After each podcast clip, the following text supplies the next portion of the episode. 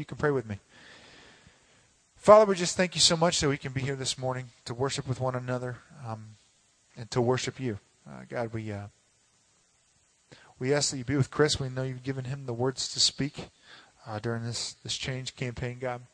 And uh, we just ask that you be with us. Uh, change our hearts, God. We open ourselves to what you have to say to us this morning. So please do a work in our hearts and change our hearts this morning. So we just want to give all praise and honor to you. And it's in Jesus' name we pray. Amen. Well, as a part of our uh, vision of JAR 2.0, our long term goal is to have a healing center uh, that would provide uh, free health care uh, for folks. We're not there yet, but today we're taking a big step towards that in having a health fair. Um, so after the celebration, it takes about 10 minutes. I did it earlier. And they'll take your blood pressure and your height and your weight, unless you don't want your weight. And then just tell them, Chris said, I didn't have to do my weight, okay? Uh, and they'll do your BMI, and then there'll be an actual uh, physician uh, who will give you some thoughts uh, and kind of encourage you that way. But uh, just a way that we're trying to help. So after this, uh, it's in the second or the first hallway to your left, and the second door there on the left. You can get connected. Well, what I want to talk to you about this morning is the exact opposite of probably what you've been taught your entire life. God promises that if you do this thing that I'm going to talk about, and you do it His way, that you will never struggle with loneliness again. And you'll be able to overcome things in your life like fatigue and fear and failure and frustration. That if you, if you do what he talks about, that you'll be able to handle when discouragement comes or depression comes, and you'll be able to turn that around to make it filled with hope. And what I want to talk about this morning is the concept of community.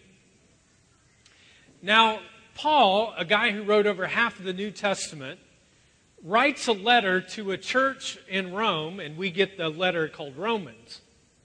And he was one of Jesus' closest followers, and he knew about the concept of community more than almost anyone who ever walked planet Earth. Now, the real interesting thing about Paul is that at one time he hated Christians. He despised them. In fact, he actually helped to kill some Christians. I bet you know some Christians you'd like to kill, right? I mean, the way that they drive on these snowy roads, right? I mean, did anyone see the traffic light at Tillotson and Bethel, right near the stadium? Like, what do you have to be doing to take out an entire traffic light? You know? But sometimes we, we struggle with this concept of community. Well, Paul comes to Christ finally. He stops hating and killing Christians. He becomes one. He gives up his whole life for the cause of Christ. And he writes to the Romans, and this is what he says. And let's uh, read this out loud together. Let's read this out loud together. Since we are all one body in Christ, we belong to each other, and each of us needs all the others. We need each other. What Paul is saying is that community is not optional. Now, you may be sitting there right now and you feel like I don't need any community in my life. In fact, you might say, hey, I'm self sufficient. I am a self made man. I'm a self made woman. I got it under control. But the truth is, is that if you want to know the purpose of your life, part of that is that you buy into this concept of community. If you're going to be all that God wants you to be, you have to do it together with people. You see, part of our whole change series has the first few weeks have been about getting healthy physically, fitness wise, uh, food wise, uh, your faith wise. And today what we want to talk about is how do you get healthy relationships? How do you get healthy friendships? Because it affects your overall health. We need each other. We belong to one another in the body of Christ, the church. So, this morning, what I want to talk about are four reasons why God says you need other people in your life. The first one is this I need other people in my life to walk with me. I need other people in my life to walk with me. Now, what does that mean? It means I need you and you need me if we're going to grow spiritually. Paul writes another letter to a group in Colossae, the Colossians, and he says this Just as you received Christ Jesus the Lord, so walk in him. Did you realize that when the Bible describes the spiritual life, it often describes it as being a walk, that it's a journey? None of us have arrived, none of us have it all together. We have not been perfected. We are continuing on a walk. And throughout Scripture, it'll say uh, things like walk in love, walk in light, walk in wisdom, walk in obedience, walk in the Spirit, walk as Jesus walked. Now, one of the key ways that God tells us to walk is this way that you were never meant to walk alone. You were never meant in your life to walk alone. And this has nothing to do with whether you're single or married. We have dozens of single folks in the jar who have deep, meaningful, intimate relationships and community with other people. And on the flip side, we have some married couples in our church who are desperately lonely. Very lonely, even though they're married. Because marriage doesn't solve this issue, folks community does. Now, some of you might say, well, what's wrong with me walking alone? I like to walk alone. I prefer to walk alone. I can go at my own pace. I can do what I want, my own speed. I don't have to wait for anybody. Bunch, what is the problem with me walking alone?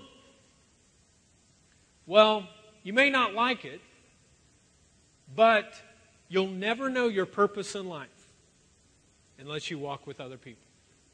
You may know part of your life, but you'll never know your purpose of life unless you walk with other Christians. Let me give you three reasons why we need others to walk with you. First of all, it's safer. It's just safer to walk with other people. My family and I were uh, in Baltimore in October, and one night Jen said, Hey, why don't, my wife Jennifer, why don't you go uh, to the store? I've got a little list here. And it was within walking distance because we didn't have a car. And so I said, Yeah, no problem. And so I venture out, you know, like the big He Man, walk all by myself. Well, on the way back, I got lost. And I'm walking down this dark alley all by myself. And I'm like a teenage schoolgirl. Oh my gosh. you know, I am freaking out. Have you ever had that experience before where you're in an inner city and you're walking down an alley by yourself? Like all the guys are going, I, I've never experienced that before. God, give them the vision when they were a teenage girl. Right now. No, I'm joking.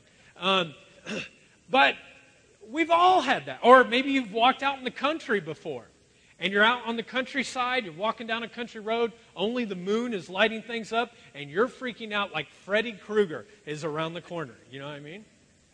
We all know that. It's just safer, folks, to walk with other people. The second reason why is it's supportive. You actually get some support when you walk with other people. What I mean by that is you have someone who says, We're not going to give up. When you're walking with other people, you get energy and you actually are able to walk further. If you've ever done a walk or a run before, a 5K, 10K, uh, whatever, What's really important is having someone with you as you go at further miles.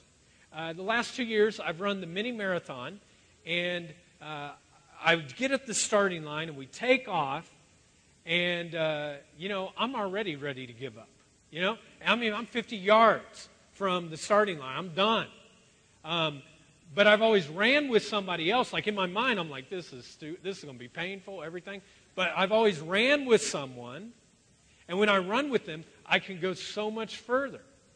And I only start feeling that at mile 11 now. But you know, and hopefully the person's still with me that I'm running with. But if you have other people who are walking with you or they're running with you, you can go so much further. In fact, there's an African proverb that I found this week that says this When you run alone, you run fast. But you, when you run together, you run far. You see, folks, life is not a 50 yard dash. Life is a marathon. You want to make it to the end of your life. And the only way that you can make it to the end of your life, the way that God wants you to, is by having people around you who are walking with you, supporting you.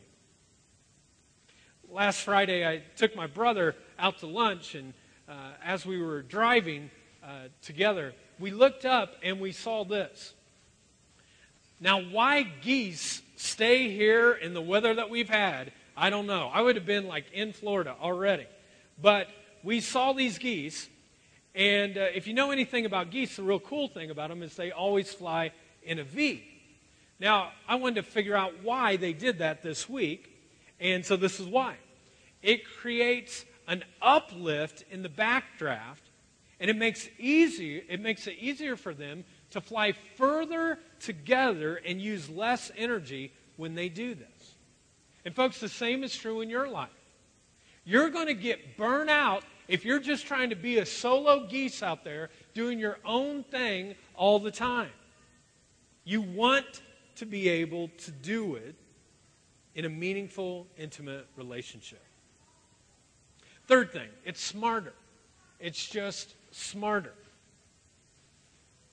It's just smarter to go through life with really close friends because you learn more when you're actually walking with someone. Proverbs 28 26 says this Only fools would trust in what they alone think. In other words, if I'm going through my life and I'm the only one thinking something and everyone else around me is saying, that's really not a good idea, that's dumb, guess what? Who's wrong? Me. It's probably me. I'm wrong. Not everybody else, me.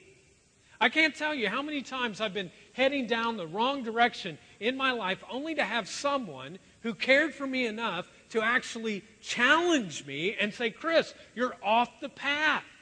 You've missed it. We've got to help you to get back on the path. Just this past week, I was uh, meeting with Chuck Mock, who's our uh, Celebrate Recovery ministry leader. And if you have a hurt, habit, or hang up in your life, uh, Celebrate Recovery Thursdays at 7 o'clock. I mean, I don't know why you'd want to keep on going with hurts, habits, and hangups in your life when you could get healed and, and get taken care of. So Thursdays at 7. But Chuck and I uh, meet regularly to hold each other accountable. And uh, I was talking with him, and he, and he told me, he said, You did something uh, a few weeks ago that I really didn't think you were acting like Christ. You weren't being very compassionate and kind. And he said that, and I didn't go, Well, you know what? You're a jerk too. No. You know what I did? I said, Really? And he told me some more. I'm like, You're right. I was not being like Christ then.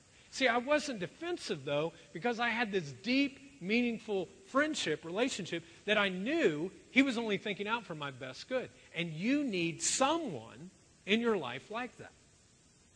Folks, you need to have someone because then you get smarter. In Genesis, uh, the first book of the Bible, God says this uh, It is not good for man to be, what's it say? Alone. It's not good for man to be alone. I find this passage so, so uh, interesting because all of chapter 1, he creates all these things and he says, It's good, it's good, it's good, it's good, it's good. Everything's good. And then he gets to the man and he's alone. And when the man's alone, he says, Not good. It's not good. Why? Because God hates loneliness. He hates it. And so the question becomes what's the, what is the antidote? What is the solution for loneliness? Well, God created two different groups of people in your life to help this. One is your physical family, the family you were raised with, and the second one was your spiritual family. Now, your physical family, you may not like all of them, but that's who you got. And so you're stuck with them. But the only thing is, is that they're not going to last forever. People move away. People die.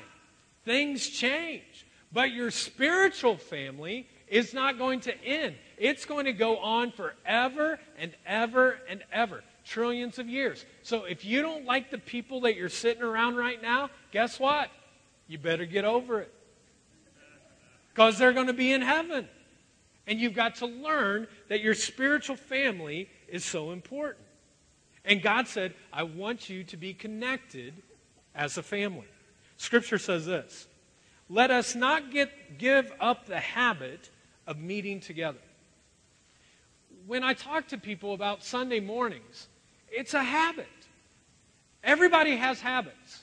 Maybe you sleep in, maybe you're an early bird, but you have habits. And Sunday morning is simply a habit of meeting together. It says, Let us not give up the habit of meeting together. Instead, let us encourage one another. You get encouraged when you come here. Folks, you were created for community, but the thing is, is that on Sunday morning it's great, but this is a crowd. How are you going to get to know anybody in a big crowd? I mean, we can't individually go around to everybody on Sunday morning and go, hey, uh, do you need some encouragement?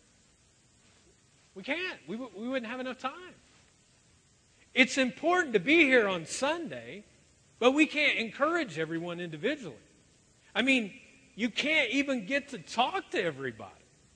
This only happens, folks, when you get into a small group of people and you get connected with them. Now, let me ask you this question Have you ever been lonely before in a crowd? Raise your hand if you've ever been lonely in a crowd. Okay, those that didn't raise their hands, what do we call them? Liars. You have all been in a crowd where you've been lonely. I've been at Lucas Oil Stadium, over 60,000. And because of stuff that go, was going on in my life, I felt totally alone. So, community is God's answer to loneliness. If you're lonely, get in community, get in a small group. The Bible says that I've got to have other people in my life when I'm walking through this life. I need other people to grow. I can't grow without other people. I cannot grow without people in my life. Why? Because life, folks, is not about achievements, it's about relationships. Let me say that again. Life is not about achievements, it's about relationships. I've never been with anyone at the end of their life when they're on their deathbed going, hey, could you bring some trophies? And could someone stand up and just tell me about all the things that I've done and achieved? No, no, no, no. They want relationships. And when people don't have it, folks, it's one of the saddest things I've ever seen in my life. Peter, who knew maybe more about community than anyone else, he hung out with Jesus for three years. I mean, they did everything together, so he knew about community. He said this when he was talking to the church. He, he told these church folks, he said, Open your homes to each other without complaining. Now, what's your complaint? What's your excuse for not opening your home to some other people? Now, some people say, Well, my home is dirty. Simple answer clean it up. If your house is dirty, clean it up. Invite some people over. Some people say, well, my, my house is not big enough. If you can have three or four or five or six people together, it's big enough. When we started the church, Jennifer and I lived in a small little ranch house, and we had six people that met in our living room. Eventually, we had 20 people. And then every once in a while, someone would have a little BO and it'd stink, and then we decided we had to go somewhere different. But if your house can do 20 people, you're more than adequate. If it can do six, like my house is so small, we could no, you could do six people. You can do it. Jesus said this then. He said, For where two or three are gathered together in my name, I am there in the midst of them. Now, some of you are like, well, who are the people that I'd want to come? I mean, I don't really like some of my neighbors. Don't invite them. I'm not asking you to invite people you don't like. Invite people that you do like. Co-workers, neighbors, friends, family. There are some people in your life that you actually like. You like to have them come over sometimes. You just never do anything very meaningful. And now some of you might say, well, nobody's ever going to want to come to my house if I say, hey, we're going to have dinner and then we're going to study the Bible together. Really? Nobody? Folks, everybody is longing for belonging. Jennifer and I only knew our neighbors who were still reaching out to for six months. We called them up one day and we said, Hey, uh, would you come over for dinner? And they came. That was it.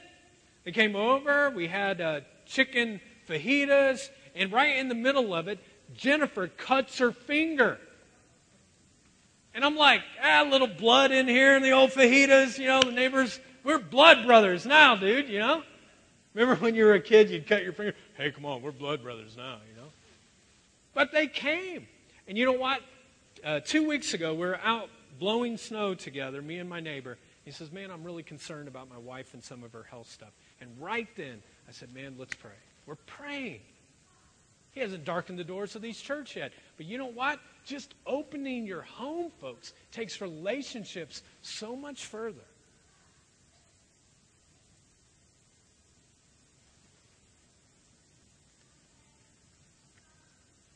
The second reason that you need other people in your life is this I also need others to work with me. So I need them to walk with me, but secondly, I need them to work with me. Scripture tells us that God put us here on earth to do certain works. If some things are going to get done, if you don't do them, nobody else is because God is counting on you to fulfill the things that He has for you. Again, Paul says this God made us to do good works, which He planned in advance for us to live our lives doing.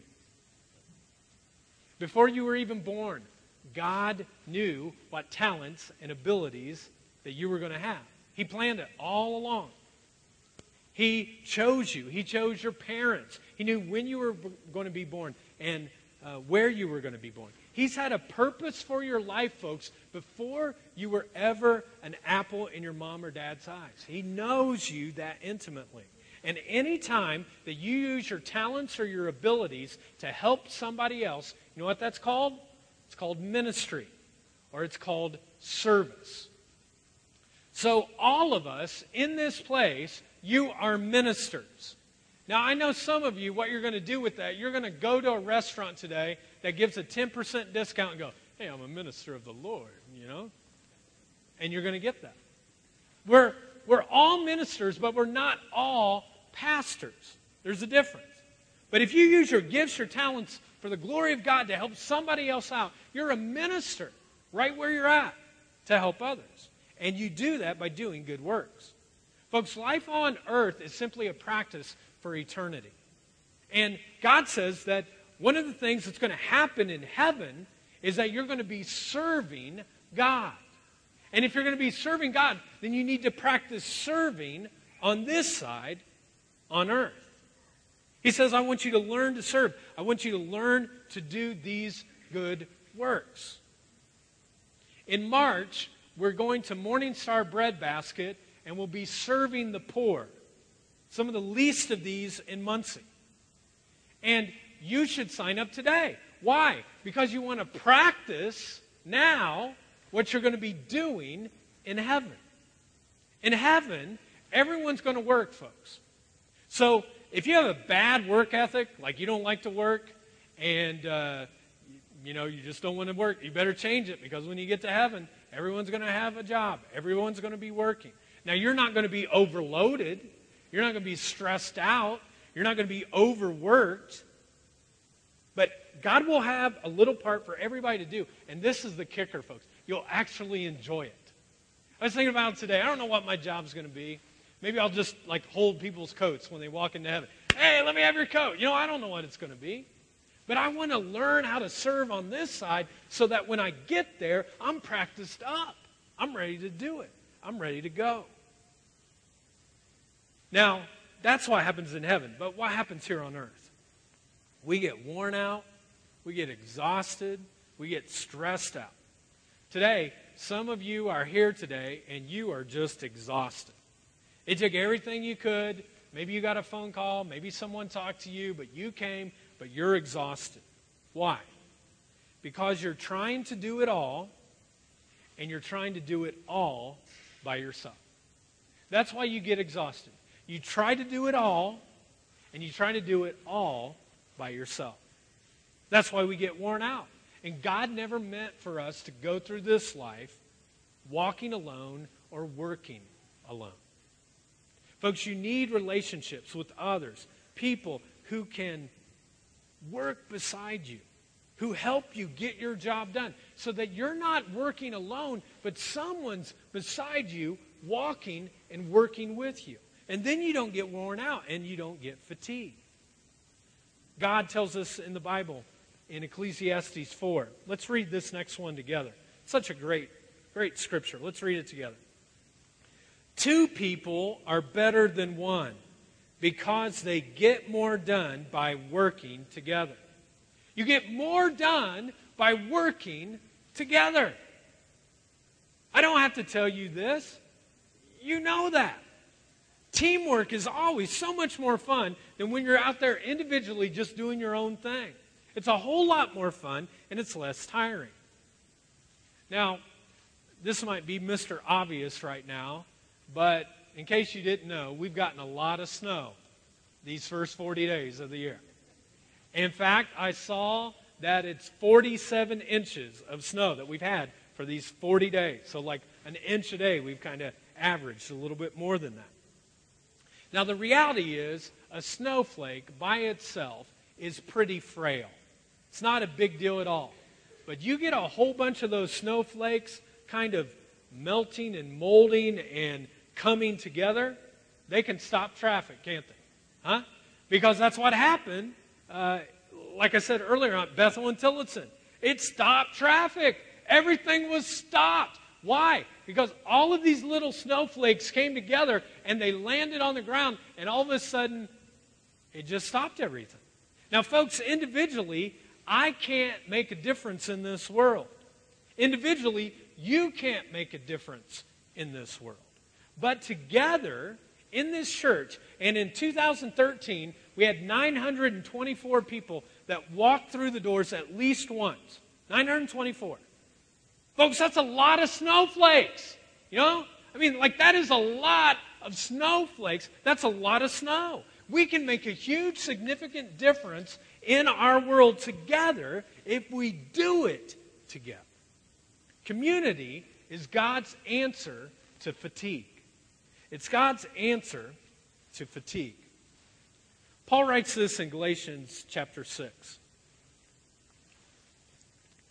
Every time we get the chance, let us work for the benefit of all, starting with the people closest to us in the community of faith.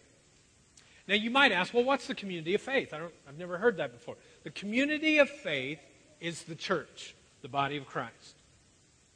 So I need to walk with people through life. I need to work with people through life. And the third thing is, I need to watch out for people in my life.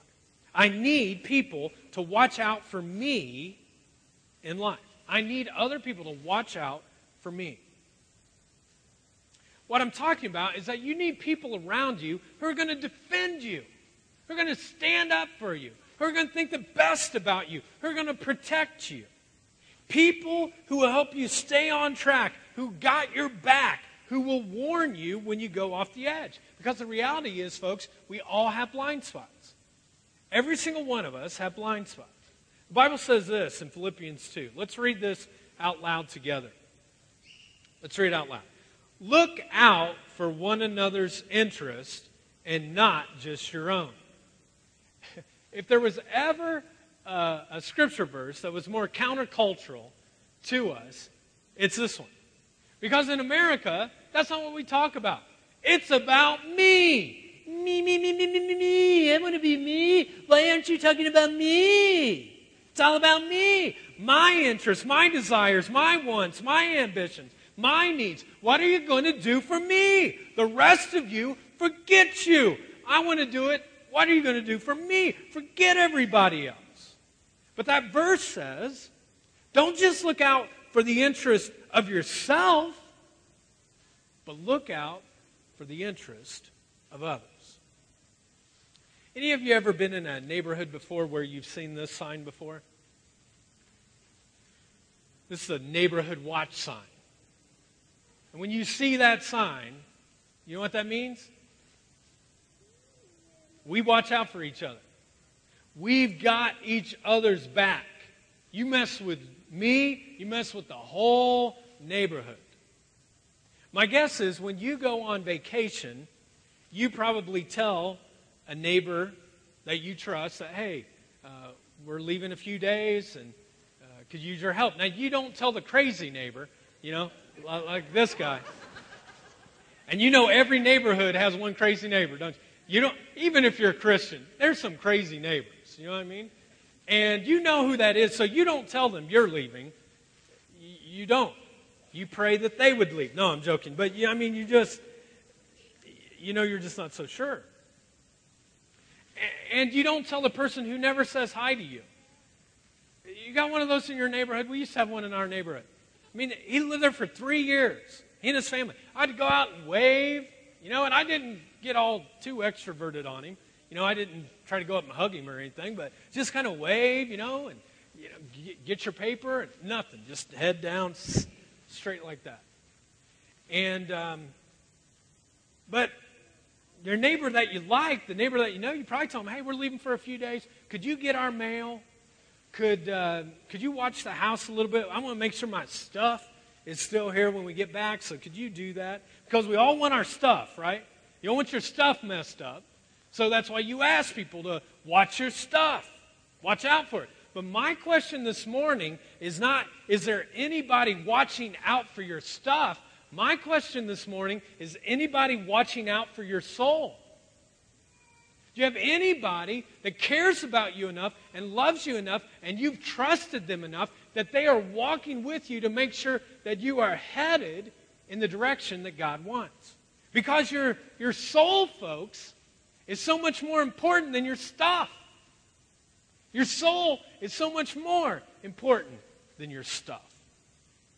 Is there anybody that's helping you stay on track spiritually? They're encouraging you. They're letting you know that, hey, you can do it. We're with you. We're for you. We all have blind spots, folks. There are times in which we just can't see everything, and we need someone in our life. I was thinking about this week. Um, I've driven for 25 years. and the thing is, I have never known when my tail lights are out. Seriously. I, some of you are anal. You probably once a month check off, oh, I better check all the lights on the car. I wait until somebody comes up to me and goes, Bunch, you're an idiot. Get your tail light fixed, man. You almost got hit, you know? But I never know that unless somebody else tells me. Hopefully, folks, if you're ever unzipped, somebody will tell you. 2013, I was up here, taught the entire service, entire celebration. I was unzipped the whole time. Nobody said anything until afterwards. So, hey, we're family here, okay? If you ever see me up here and I'm unzipped, just stand up and say, Chris, zip, zip it up. Zip it. And friends,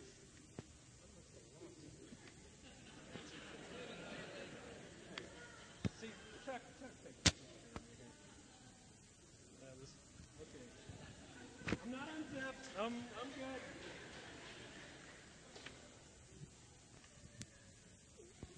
good. Okay. Sorry about that. Anytime you talk about a zipper, people get a little bit uptight. You know what I mean? Um, and, and friend, friends don't let friends have stuff in their teeth.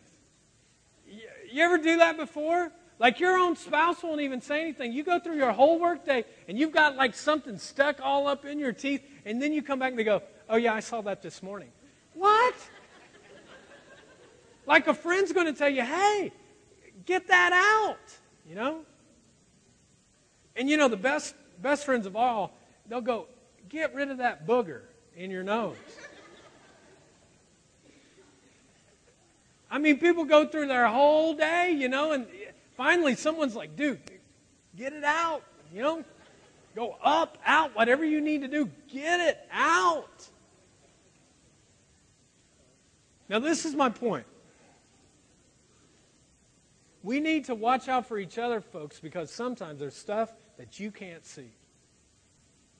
There's some stuff in your life, as self sufficient as you think you are, you can't see. The Bible says this keep being concerned about each other as the Lord's followers should. We should care about each other. We're family, we're God's family. I should defend you, and you should defend me. I should help you grow spiritually, and you should help me grow spiritually.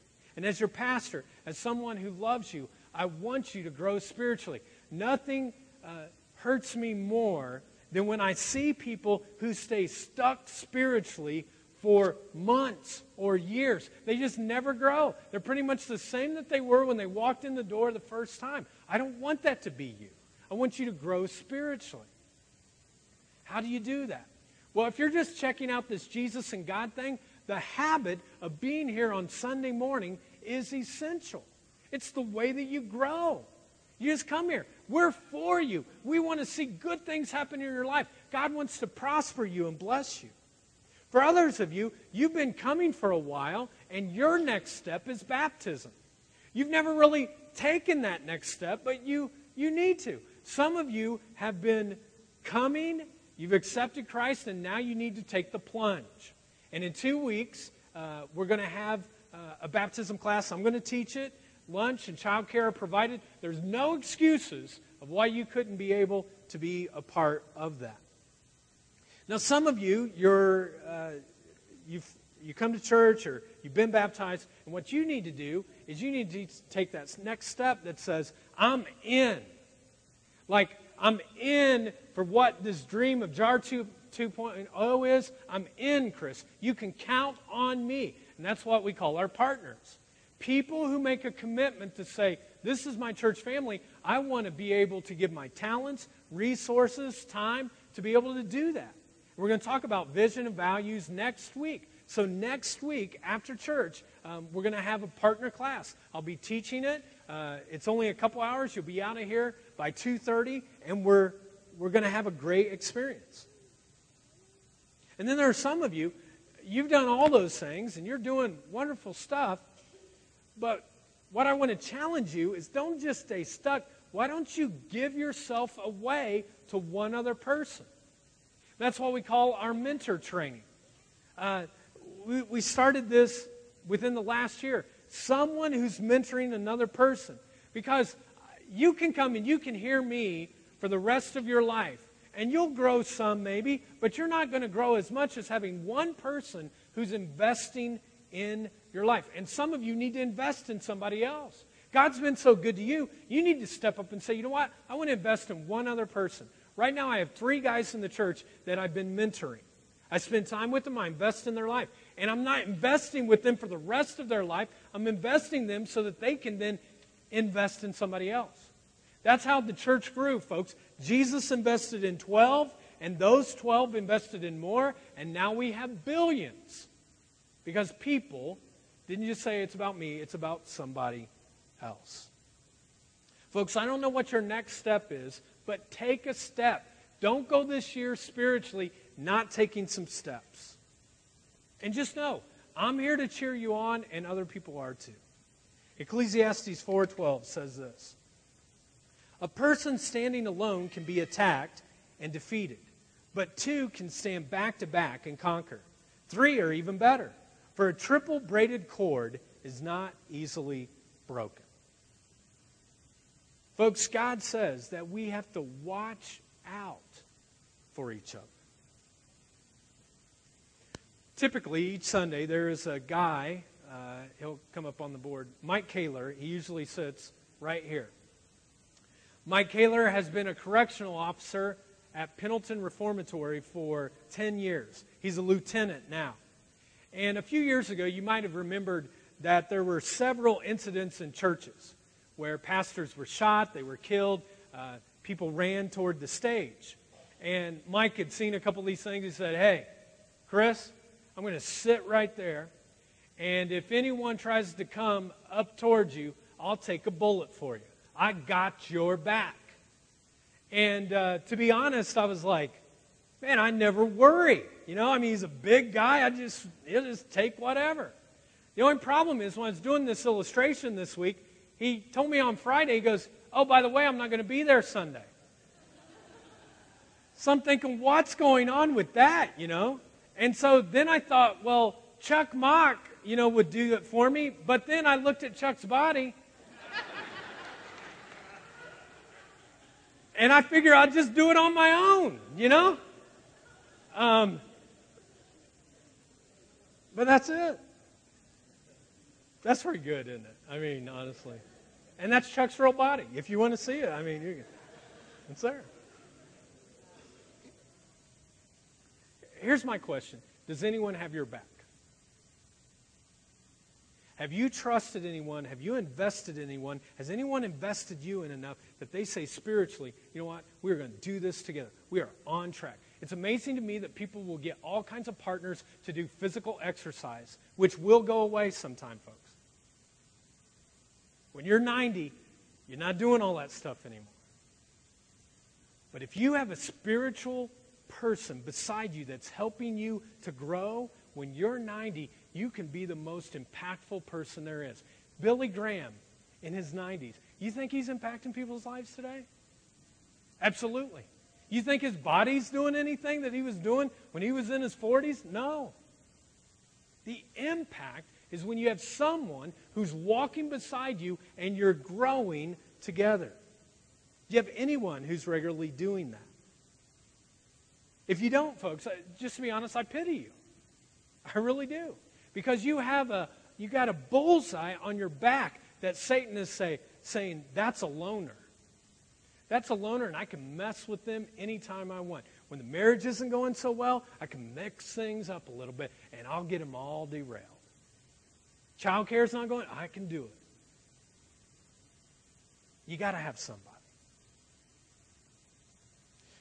There's a picture of a guy. Anybody know who this is? His name's Aron Ralston. Ten years ago, he's an expert mountain climber. He, expert, pro. And uh, he was climbing, and he fell into a ravine, and he got his arm into the ravine, and he got stuck. And because he was alone, nobody was with him, he was done. There's nothing he could do on his own. So finally, he realized that if, if I'm going to live, what I have to do is I have to cut my arm off out of this ravine. And he did it. He was a pro when it came to rock climbing, folks, but even pros need a buddy. Even pros need somebody who's there with them so that when they get stuck, there's someone that can help them out. Folks, community is God's answer to defeat. Community is God's answer to defeat. Let's read this next scripture out loud together. If one person falls, another can reach out and help. But people who are alone, when they fall, are in real trouble. And, folks, our small groups are based on this principle. So let me ask you do you have anyone in your life who is looking out for you? Last thing I need others to wait with me and weep with me. I need other people to wait with me and to weep with me.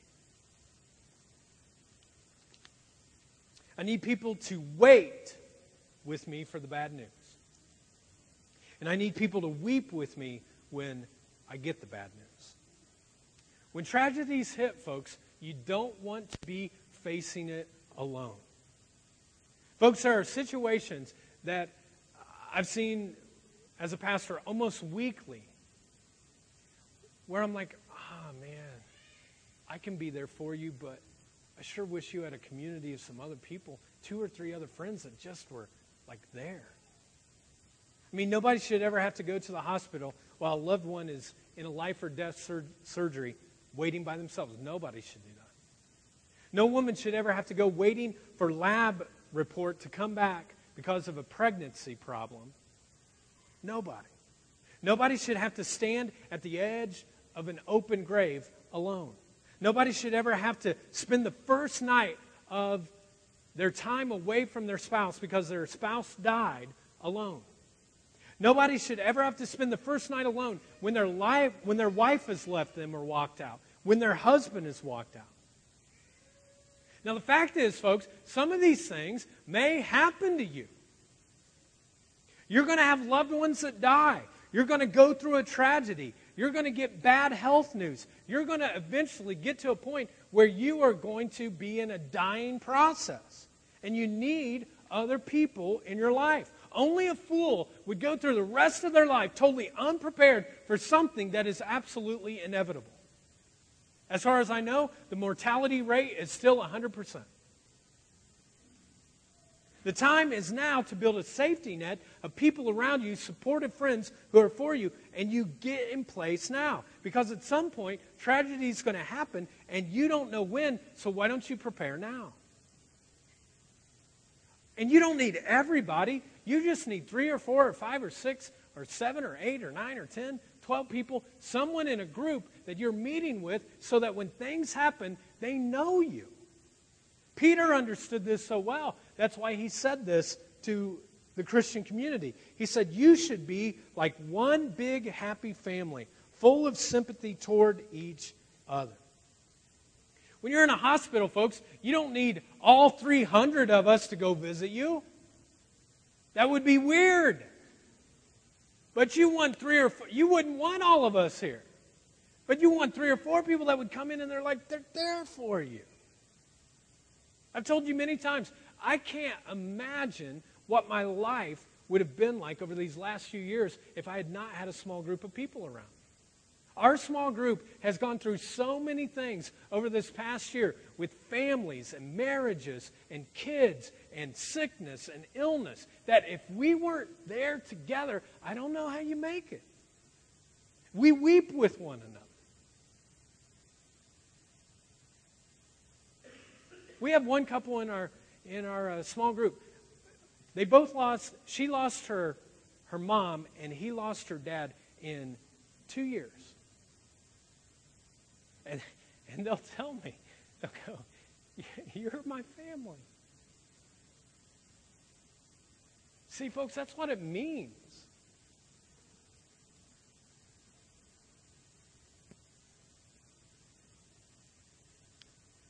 First Corinthians 12. If one member suffers, all suffer together. I read a story this week that blew my mind.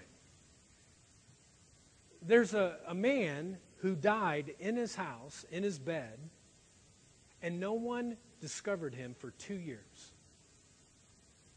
Can you imagine the despair a person must feel that you're dying and there's nobody? Folks, community is God's answer to despair. Romans 12, 15 says, Be happy with those who are happy and weep with those who are weep.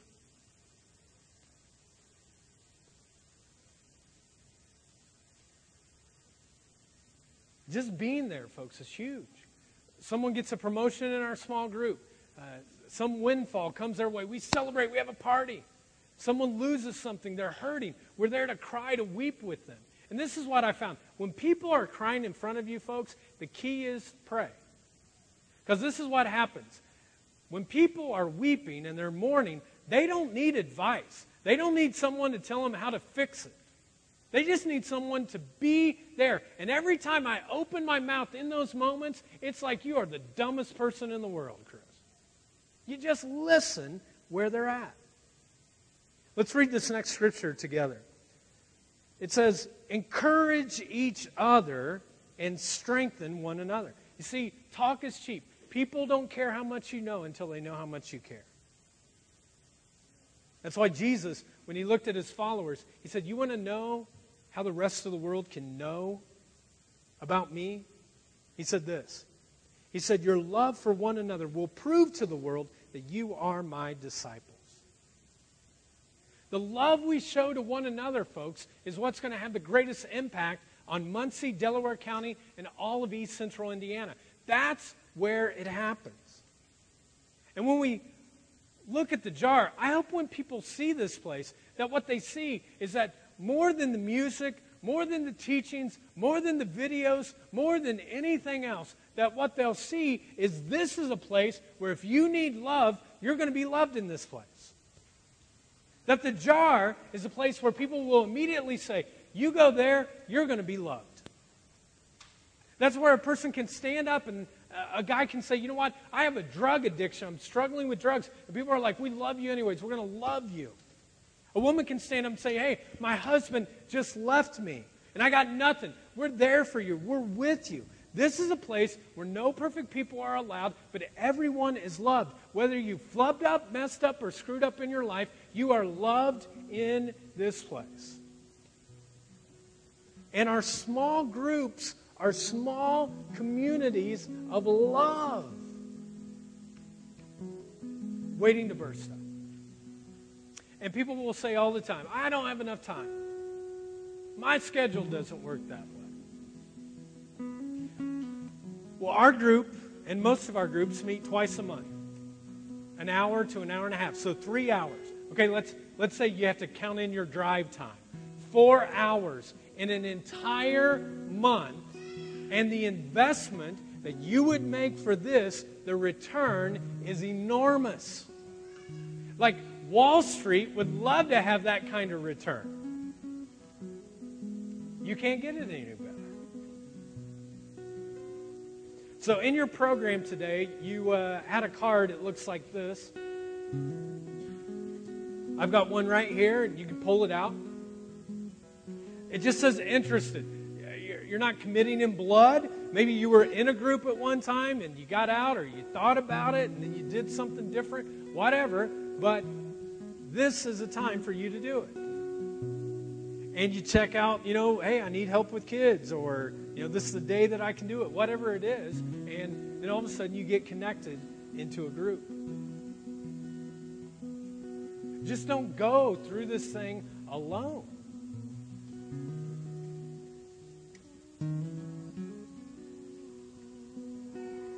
So we're going to give you a moment just to fill that out. And when you're done, uh, we're going to close in a song here. And when you're done, there's a small groups table. You can just drop this off and say, hey, I'm interested in this day, whatever that is. So let's give you a couple minutes if you want to fill this out, and uh, then we'll close.